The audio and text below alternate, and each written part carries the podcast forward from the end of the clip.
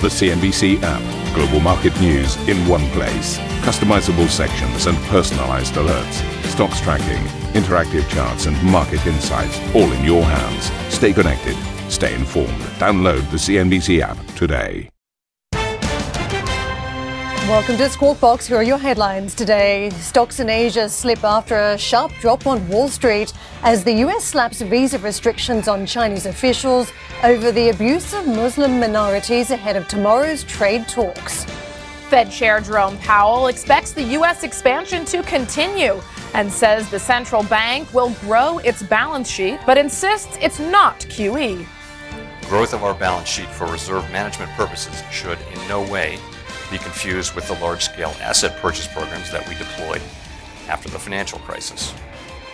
Sterling slides after Downing Street suggests Brexit talks are close to collapse, while the Irish Prime Minister Leo Varadkar says it will be very difficult to reach a deal before EU leaders meet next week. And top energy executives from across the globe meeting here in London against the backdrop of the Extinction Rebellion protests, with protesters demanding more action on climate from both the industry and the UK government.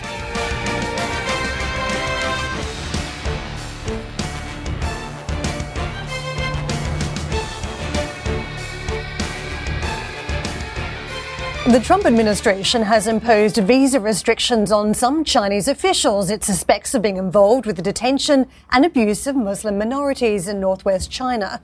The move comes ahead of high-level trade talks between Beijing and Washington, set to kick off tomorrow. So with that as a precursor, let's just take a look at some of that market action, Juliana.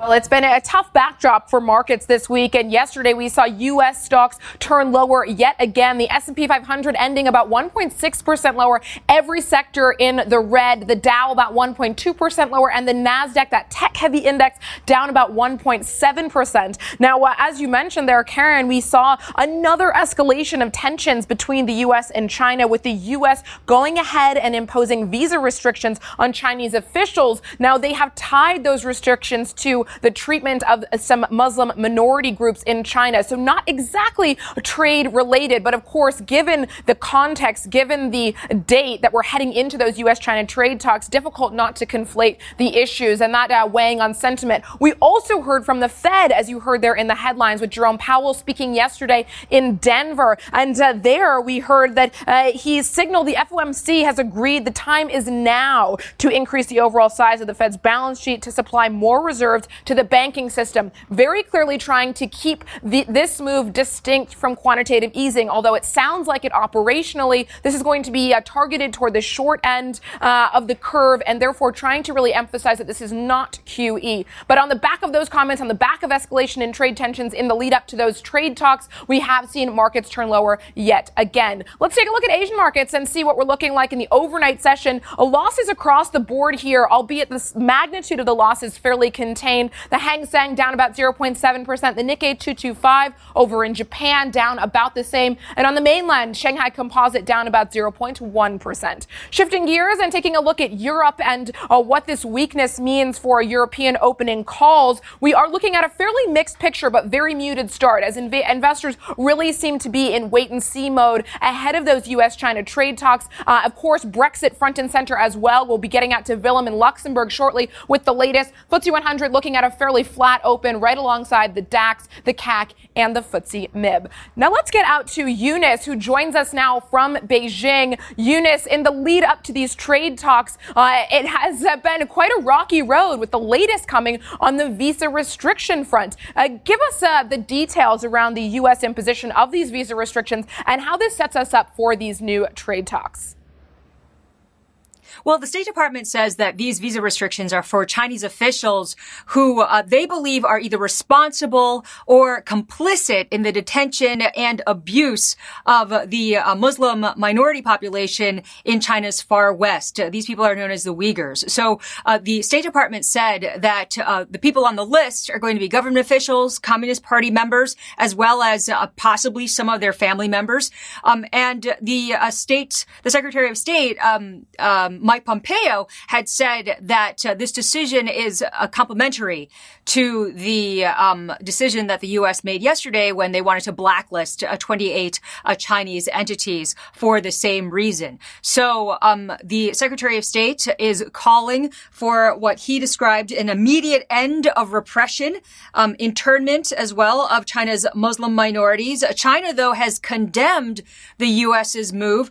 The Chinese embassy in Washington said it, quote, seriously violates the basic norms governing international relations and that the human rights issue is a, quote, made-up pretext for U.S. interference. Now, Beijing wants American businesses as well to stay out of what China believes are domestic Chinese affairs. The NBA's chief arrives in China today, and Commissioner Adam Silver has said that he hopes to clarify the NBA's position about a tweet that the general manager of the Houston Rockets had put out, which has been seen as supporting the protesters in Hong Kong and just created an uproar here on the mainland. So Silver said that the NBA won't regulate what players, employees, and team owners say.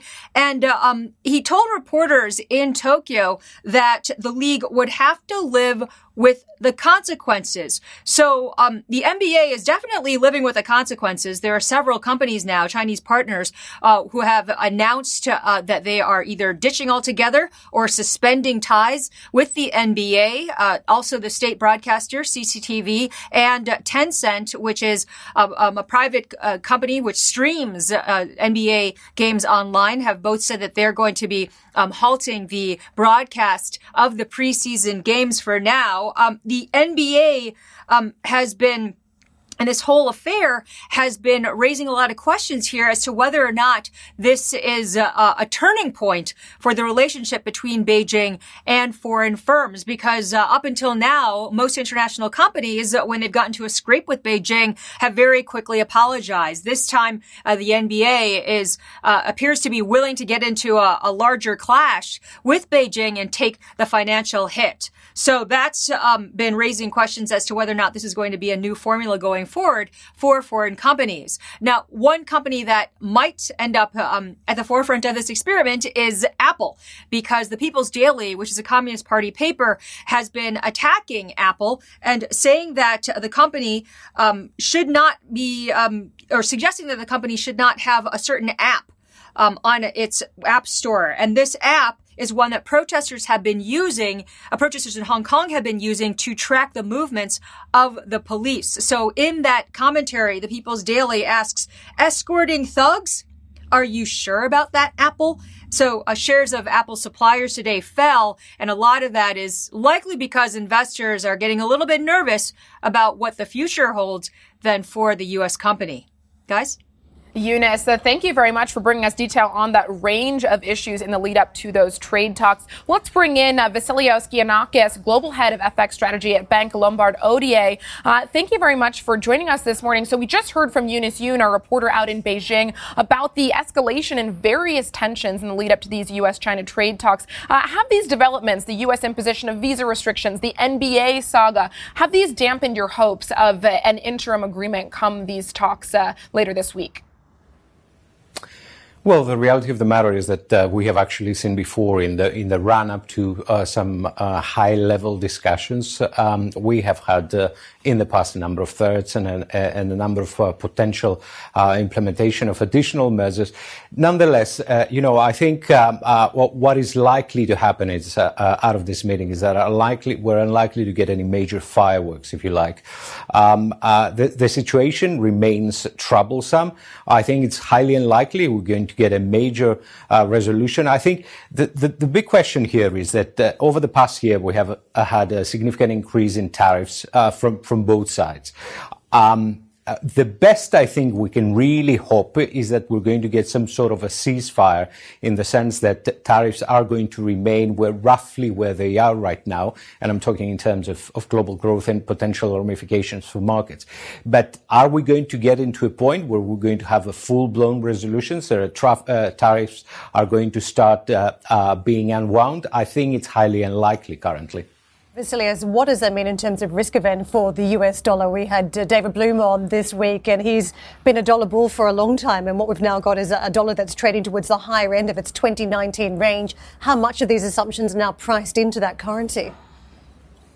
Look, I think it's a fascinating question, and I have to admit, you know, this year we have had a relatively bearish view on the dollar, and it hasn't really played out. But first of all, before going into the details, we need to get the facts right. The big appreciation in the dollar actually happened last year, which was between March and April 2018, and sometime in October, November, when we had the peaks yielding. Since then, we had a marginal upside tendency, the dollar, but trade-weighted indices are about 1.5% so far on a year-to-date basis. So I think the issue this year has not been further dollar strength, but rather that the dollar has remained strong. And I think by and large, the predominant reason for that has been an increase in risk aversion. We have seen historically, if you look at the past 20, 30 years, whenever you get a flaring up, an increase, even mild increase in volatility, in currency volatility, you do get to tend some increase, some appreciation in the dollar. But having said all that, I think there is another parallel story that is developing, and that's the dollar valuation. Last year, when we got the flaring up of risk aversion, we got the dollar appreciating, the dollar was trading roughly at fair value. Right now, however, we seem to be approaching relatively stretched levels, and that in our framework implies overvaluation of approximately 10%. So I think on one hand, you have the risk aversion that tends to put upward pressure on the dollar, and on the other hand, you seem to be getting a stretched valuation. So I think on a net basis, short term, we shouldn't really expect big moves. You know, if we look 9, 12 months out from here, and assuming that we're going to get some sort of stabilization in geopolitics as well as trade, I think the case for a lower dollar still remains. Vasileios, let's just hit on the RMB. We've now passed October 1st, which was that key anniversary for Beijing, and we obviously saw some stabilization in the renminbi around that date. Now that that's behind us, so what are you thinking in terms of the RMB and the implications from these trade talks? Right. I think that's a very interesting question. And our view all along has been that Beijing has sent quite a lot of actually signals into the market that they really want to ensure financial stability. So it has been, if you like, a game of a carrot and stick, in the sense that, yes, they are getting hit by tariffs. They have to allow the currency to weaken to offset some of that. But at the same time, no big drama has played out. We've peaked in dollar China somewhere around 718, 719. And since then, we have gravitated lower, trading just above the 710 threshold. And our view is that we're going to remain within close distance of that level, largely because the Bank of China wants to ensure that it controls the currency. Let's not forget that it controls the currency in a way that it doesn't allow it to weaken that much. I think it's really important to remember that these people are in for the long run. They have a long-term strategic plan, and they have made enormous moves over the past 5 years or so. The renminbi is included in a number of indices. It's been used marginally so as a very, very small quantities as a reserve currency. So the Chinese, I don't think they're willing to jeopardize all that by allowing a significant weakening of the currency, and therefore running the risk of being accused that they're manipulating the currency. So unless we get a big drama in US-China trade relations, I really think that we will be hovering around current levels for some time now. Vasileios, thank you very much for that and the comments on trade. And we'll come back to you in just a moment if you can stay right there. South Park creators Matt Stone and Trey Parker have issued a tongue-in-cheek apology to China after the long-running US comedy was reportedly banned in the country. For more on that brewing row, you can head to cnbc.com. Quote, the time is now upon the Federal Reserve to increase its balance sheet. Those were the words of Chair Jerome Powell in a speech in Colorado as he looks to address funding issues. Powell stressed, however, that these measures should not be interpreted as QE. The growth of our balance sheet for reserve management purposes should in no way be confused with the large-scale asset purchase programs that we deployed after the financial crisis. Neither the recent technical issues nor the purchases of Treasury bills we are contemplating to resolve them should materially alter the stance of monetary policy. A quick look at the reaction on markets, and the two-year yielding 1.42, very similar to where it was in the session yesterday, and we're at 1.53 on the 10-year. There was just a little bit of a mild steepening on the yield curve in the Asia trade on the back of some of Powell's comments. Meanwhile, Chicago Fed President Charles Evans has said he, quote, wouldn't mind another rate cut. Evans told reporters that a further cut to interest rates could provide some insurance, adding that downside risks to the U.S. economy are now greater than the upside risks. Vasileios, I want to bring you back in here on what we heard from Jerome Powell yesterday in Denver. How much impact do you think this is going to have on financial conditions? This purchase of T-bills, which he was very, very clear to say was not the same as a new round of QE?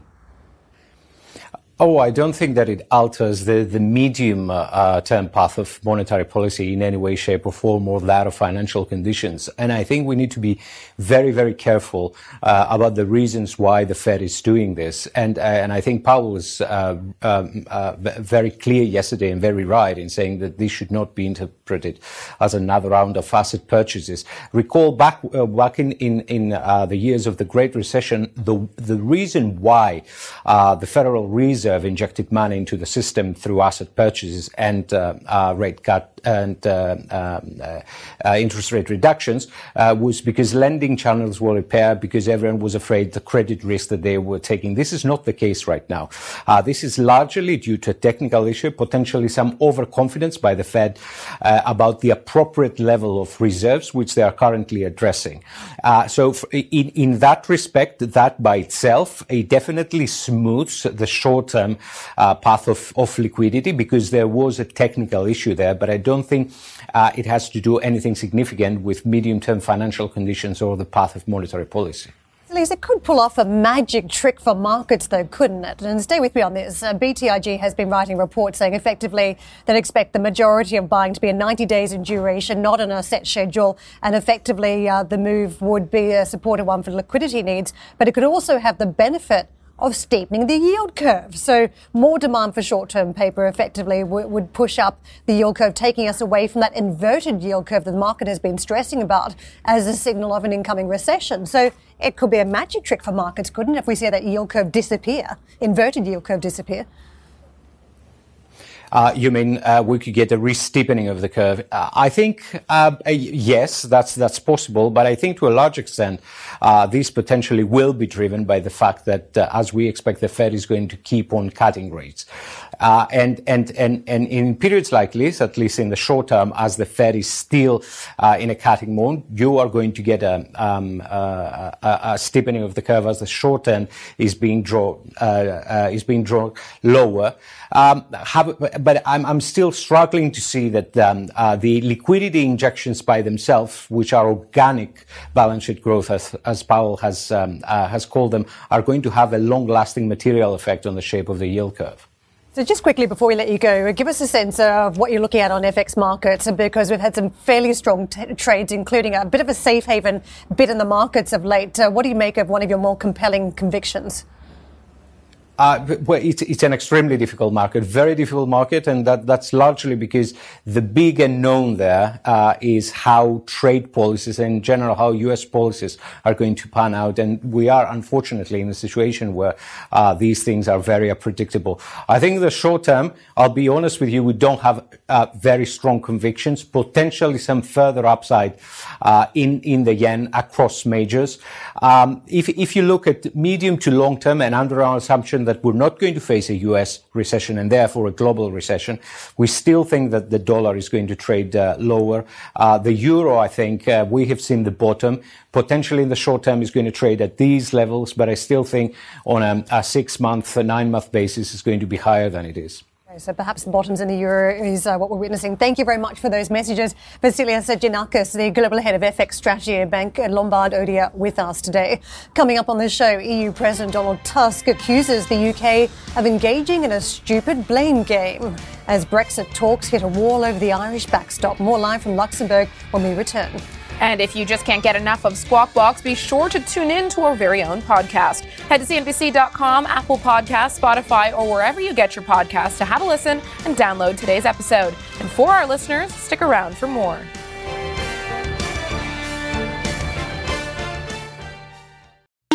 a CNBC signature event. East Tech West, CNBC's exclusive invitation-only retreat, returns to Nansha, Guangzhou, China in 2019. We explore all things tech, from artificial intelligence to 5G. Join the world's most prolific investors, inventors and entrepreneurs as they share their stories and celebrate innovation. Visit easttechwest.com for an application to attend.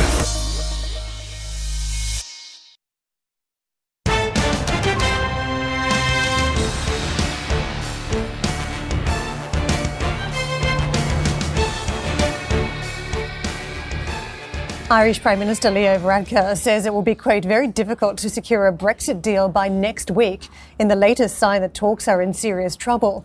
This after a Downing Street source told British media that German Chancellor Angela Merkel believes an agreement is, quote, overwhelmingly unlikely. Let's get out to Willem for more in Luxembourg. Willem, the negativity has been setting in the last 24 hours. Just give us a sense of where we stand and what the likely chances are of achieving a Brexit by the end of the month. Well, if you listen to Leo Varadkar, as you mentioned there, talking to Irish broadcaster RTE last night, he said it would be very difficult. He said that essentially the Johnson administration had repudiated many parts of the deal that had been negotiated with his predecessor, Theresa May, and then tried to claim that when they put elements of the deal back on the table, that in itself was a concession. In terms of the domestic criticism, not something you can ignore easily as well. Of course, you've got the Parliament now suspended for the next few days ahead of the next Queen's speech on Monday. That's essentially the reopening of Parliament with a new set of legislative priorities. And Keir Starmer, the opposition Labour Party spokesperson on Brexit, he did not hold back in his criticism of what Mr Johnson was doing. The Prime Minister should be here. Talks with the EU are collapsing as we speak. The proposals the government put forward last week were never going to work.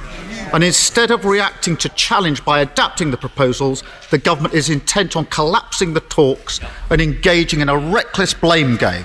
And it'll be working people who pay the price. The Prime Minister should be here to account for his actions. And Mr Speaker, it's no good pretending that the proposals put forward would work. That simply isn't going to wash. So how are the Europeans receiving these proposals that he just mentioned there? Well, yesterday, the president of the Italian parliament, an Italian, David Sassoli, he met at Downing Street with Boris Johnson. Don't forget, of course, that not only the British parliament, not only all the national parliaments, but the European parliament also have to agree to any new deal before it can become de facto law. He, after that meeting with Boris Johnson himself, not thrilled at the way things were going. He said the proposals that the British had put forward last week were not, quote, immediately operable. We saw after that phone call between Boris Johnson and Angela Merkel that Downing Street leaked details of the call. They said the Germans had hardened their position, that a deal under these current terms would be essentially impossible. And after that, Donald Tusk, the man that will be hosting these European leaders next week in Brussels, he tweeted a criticism of Boris Johnson in which he talked about trying to win a, quote, stupid blame game. And then finally, Jean-Claude Juncker, the Commission president, the man whose executive branch of the EU has been responsible for these negotiations on behalf of all 27 other EU member states, he gave an interview to the newspaper Les Echos in which he talked about the fact that he did not accept the blame game that consists of placing the eventual failure of the negotiations on the EU. Quote, if that is the case, the reason will be found in the British camp. He talked about the original sin of Brexit to be found on those British Isles rather than on the European continent. As you can see, guys, a lot of anger on both sides at this point, and that likelihood of a deal between now and next week when these leaders meet seems to be getting increasingly smaller. Willem, thank you very much for the latest. Let's take a look at sterling, which yesterday hit a one-month low versus the dollar. And as Willem just outlined there, tensions obviously running extremely high, a major gap still between the two sides as we head into a crucial week for Brexit. There on your screen, you see sterling trading around 122 versus the dollar, slipping a little bit this morning as well, about 0.09%. Let's get back to Vasileios Gianakis, global head of FX strategy, Bank Lombard Odier. Vasileios, as Willem outlined there, a very tough backdrop as we head into the crucial EU meeting next week. What are you thinking in terms of Brexit at this point? Is there any way we actually see the UK leave the European Union on October 31st? Well, look, the way things have actually panned out, and especially with the passing of the bill earlier in September, I think the probability in general of a no-deal Brexit on the 31st of October has definitely gone down, and it's quite an unlikely event. Having said all that, the tail risk of a no-deal Brexit at a later stage is still there. It hasn't diminished. So from that respect, that risk premium is still going to be embedded in sterling until we get some more clarity. I think it's a futile game to try and guess the exact path of how things are going to pan out over the next couple of months or so. What I think it seems very likely right now is that the negotiations, as far as the proposal by Boris Johnson and the UK administration has been put forth, is very likely to fail. I think that was clear right from the beginning, largely because it was a revamp of some previous UK proposals that were outright denied by the European Union. And I think what is likely is that Boris Johnson is going to be forced to ask for an extension. An extension will be granted, and I think that we're going to go into a general election mode sometime in November. Then a lot of things can actually happen. I think it's a very difficult game to try and guess the exact path we're going to get there. Our central scenario remains that we're going to have some sort of a deal, which means that risk premium already embedded in sterling is going to get priced out. So there's going to be some good upside potential in sterling crosses. Having said that, right now, we're not ready to jump into the sterling long trade, largely because the tail risk premium the tail risk is really present. Thank you for listening to Squawk Box Europe Express. For more market-moving news, you can head to CNBC.com. Or join us again on this show with Jeff Cutmore, Steve Sedgwick and Karen Cho, weekdays on CNBC.